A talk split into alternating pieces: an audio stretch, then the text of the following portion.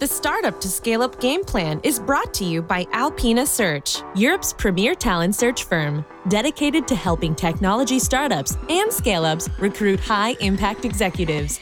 Now, over to your host, Gary Riemann. Malcolm Linder is the founder and CEO at uh, Series A funded Alva Labs.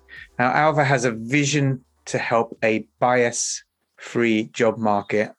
And that's a topic pretty close to my heart with their digital hiring platform that helps recruiters qualify and compare candidates using data driven candidate assessments.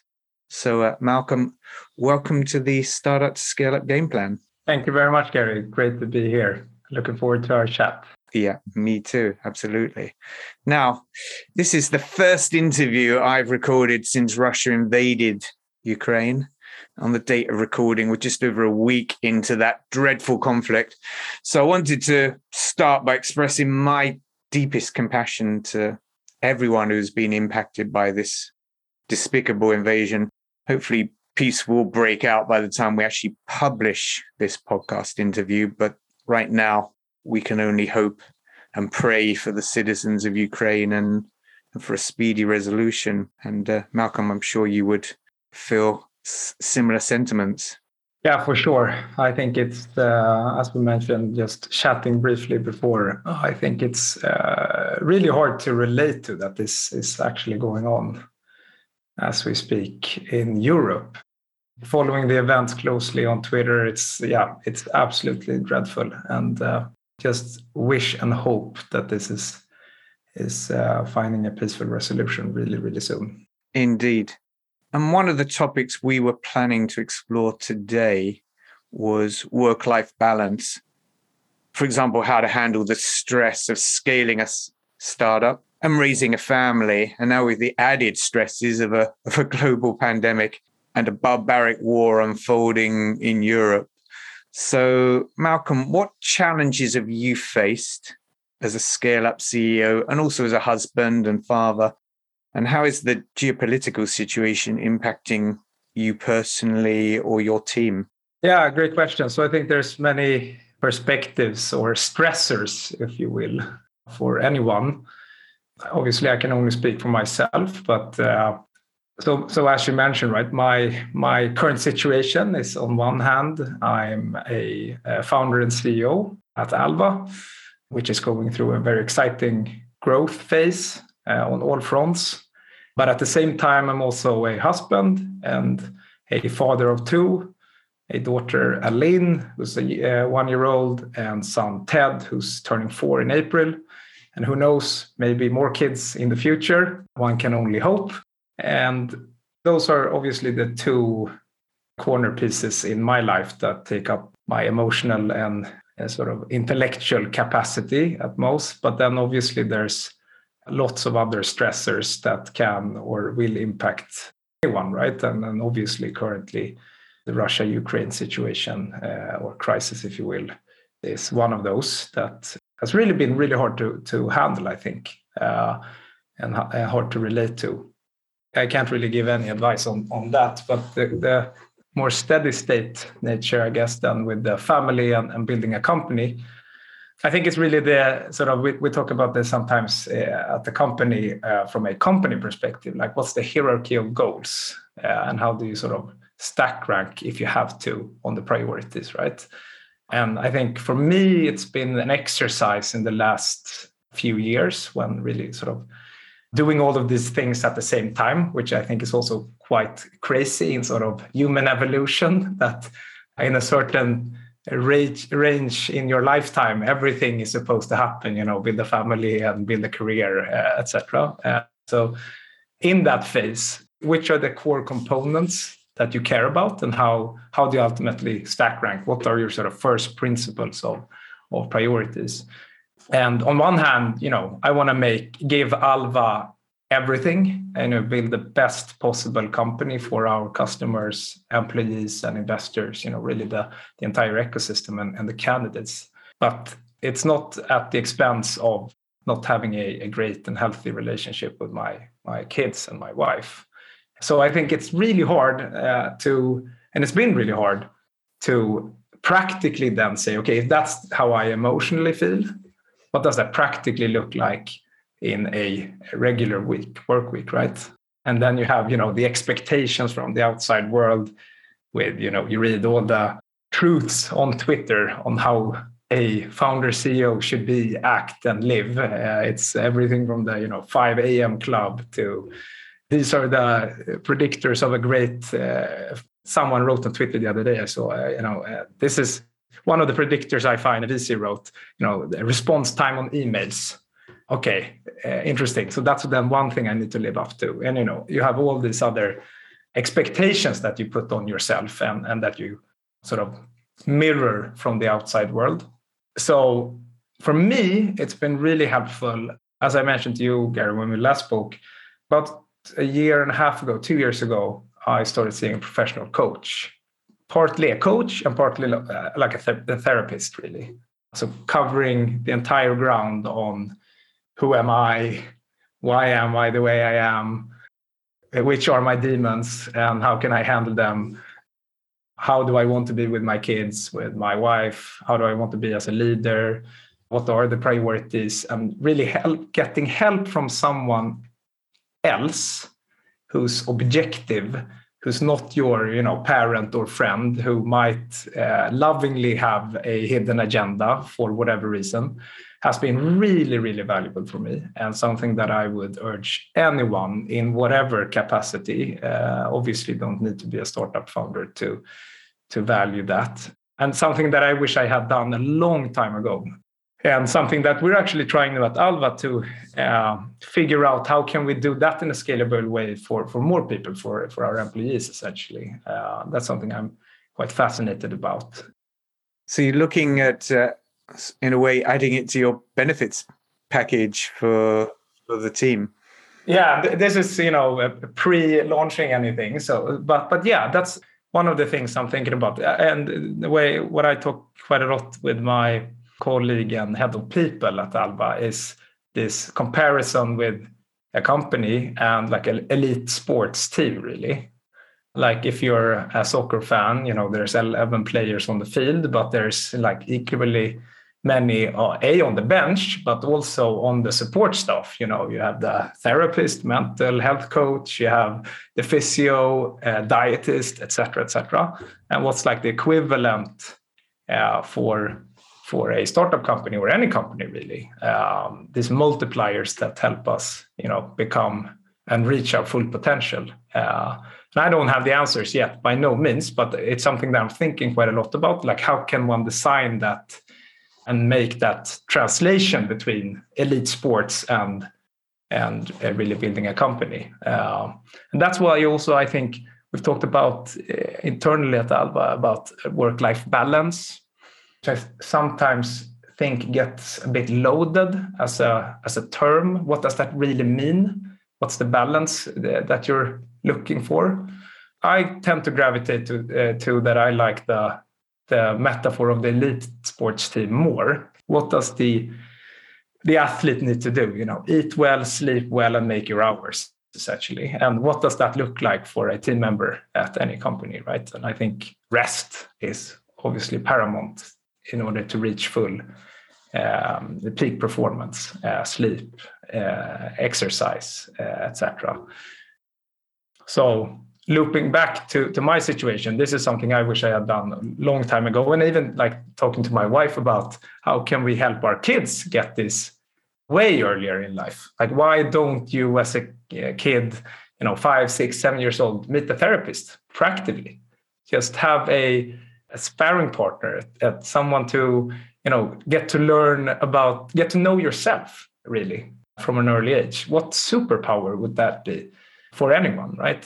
so yeah that's one of the practical things i've done and which have been super helpful for for me this uh, therapist or coach that you've been seeing for the last few years any specific things you've changed in your world as a result of their advice to for example improve your sleep pattern or um, improve your you know physical health and energy levels?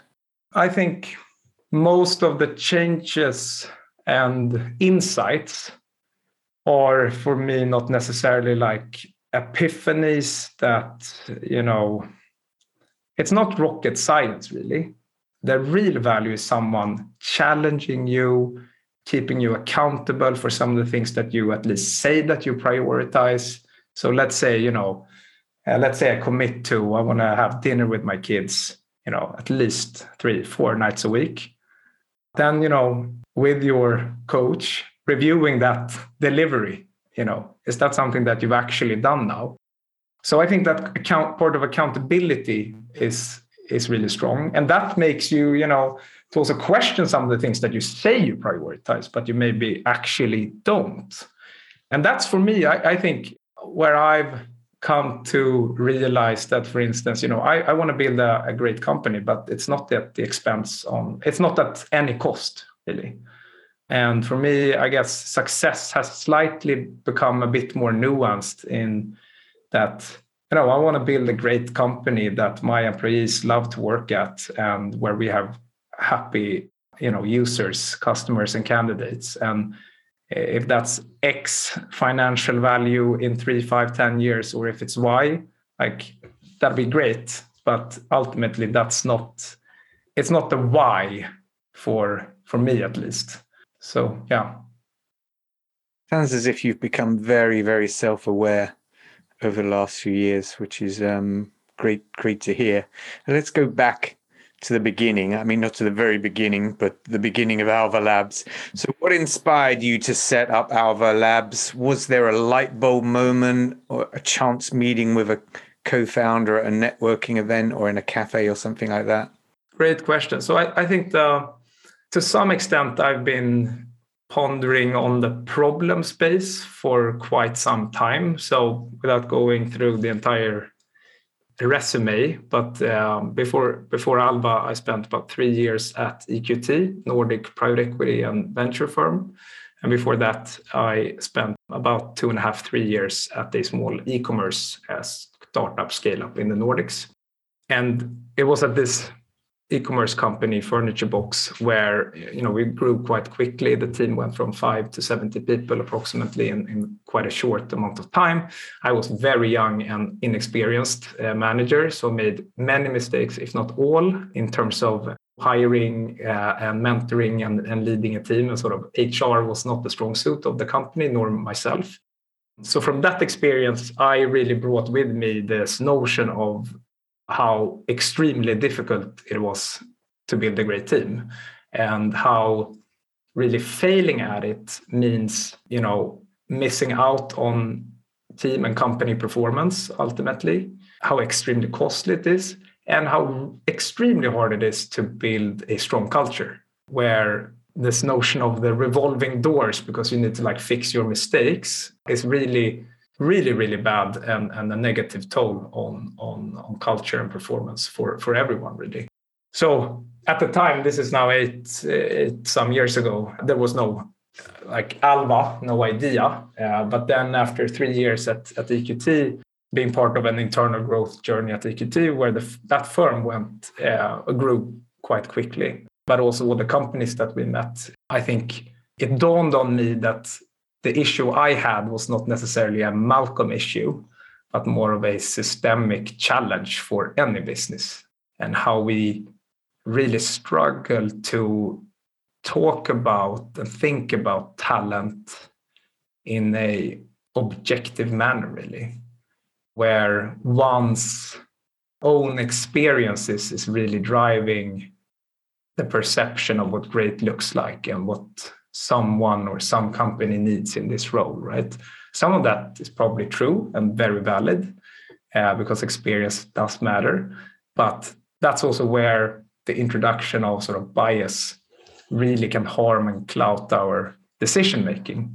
And I thought that was interesting that, you know, uh, in that sort of setting, we're making decisions very analytically and, you know, data driven and fact based and, and all of that. But in this territory of building a company. In the people side, we're all gut feeling and emotionally driven. So that's where I, I, I kind of started thinking that this is actually a, a huge problem worth solving. and uh, something I also found myself thinking about uh, all the time. And that's where I, together with my with my co-founders who also worked at EQT, ended up spending week uh, nights and weekends tinkering on this together, and that ultimately then became clear that we had to uh, had to seize the opportunity and and, and build Alva. And sticking with the topic of of bias and objectivity, your platform, your tool combines AI and machine learning with leading psychometrics and organizational psychology. Read that superb book on AI by Mo, Mo Gawdat, Scary Smart. I uh, don't know if you've read that as well, but one of the points that he makes is that every AI, every algorithm inherently is biased by the humans that have created the AI and created the algorithm. So your data scientists and your psychiatrists or psychologists have their own biases, and these will somehow be reflected in the questions and the algorithms that they create. So I'm intrigued. What are the steps you're taking to ensure that your tools are truly free of human bias? Great question. And I think it's to take one step back at first. I think this is the core challenge in HR tech as a whole. This notion of bias, really, but also how, you know, shit in, shit out will really affect the way we make decisions. And as you say, right, as long as we have like muddy data in, the output will also uh, reflect that. So that's why I think what we really believe in at Alva is having a strong foundation in research and evidence. And I don't believe that there's a future scenario where we can hope and strive for that, but I think it's it's it's not a perfect science any of this, but there are tools that are much much better than others. And that's why we believe in foundationally speaking in a research based approach. So we want to make sure that the data we collect is as structured, objective, and clean as possible. And that's at least today, given where the research stands, psychometrics, like well-crafted psychometrics tools, which, you know, practically speaking, measures someone's long-term potential, which is translated through personality, problem-solving, cognitive ability, and, and logical ability. So those tools are, given what we know now, some of the best and objective ways to measure and get like clean good input data. And we also know that these correlate and predict future success and performance like really well, depending slightly different between roles and job families, but that's something we then in the models can adjust to given what you what type of job you're looking to um, to apply for.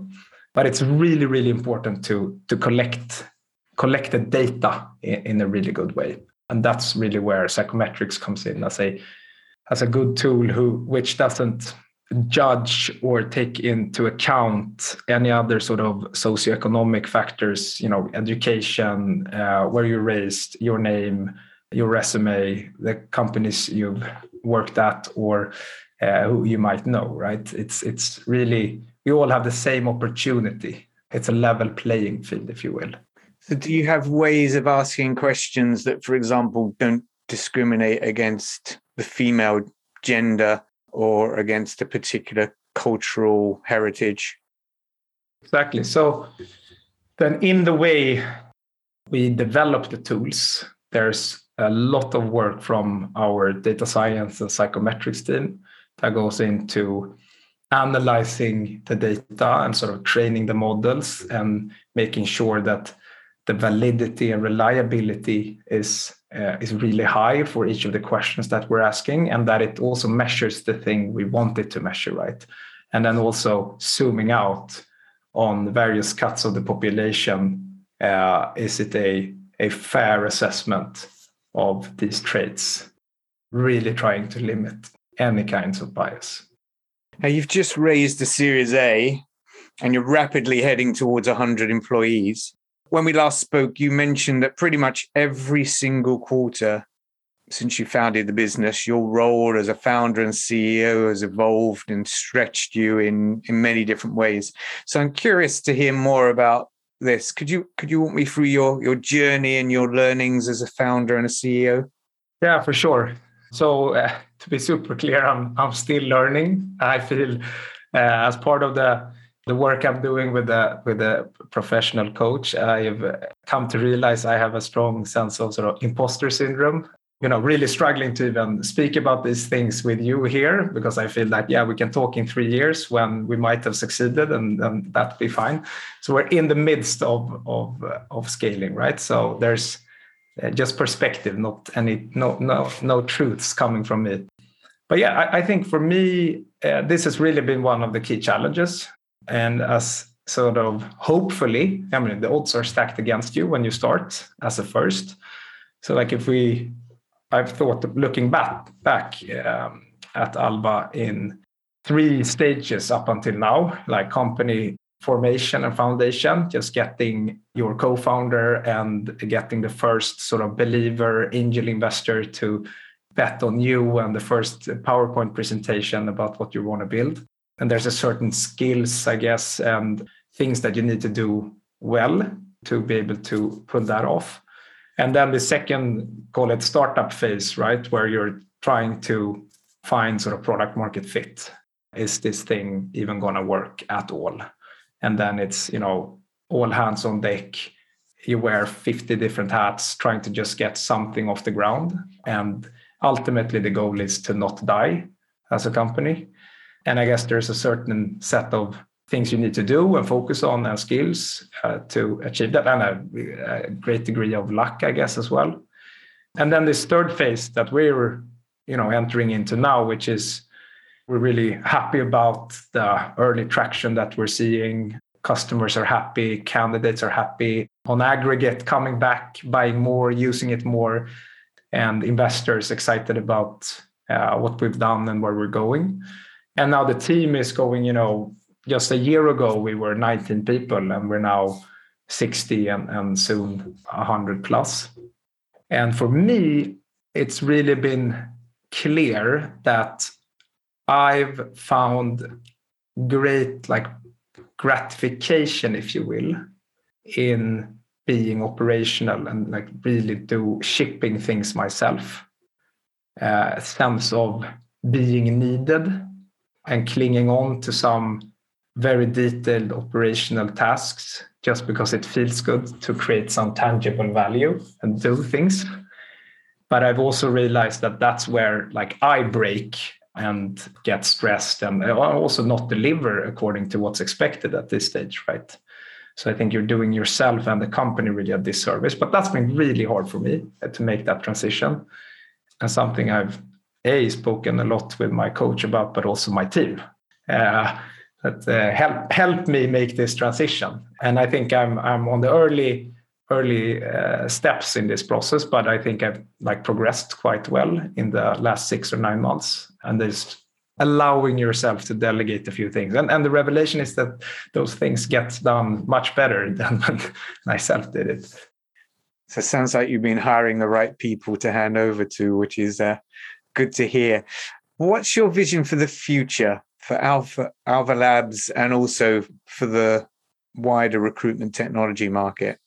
Our like mission at Alva is uh, really to create a fair and efficient job market where we today focus on um, the early part of the candidate screening and selection process. That's where we really help our customers today. And our customers are anything from a small startup looking to do their first hires to our current like uh, ideal customer profile really fast growing technology companies so something like an alva or uh, larger a few hundred employees if you will um, and up to a few uh, a few enterprise customers that we have as well and really helping these companies going from you know a quite large set of candidates, uh, so a large candidate pool, getting that as effectively and accurately as possible to a short list of candidates. So which ones have the highest long-term potential, the highest likelihood to success,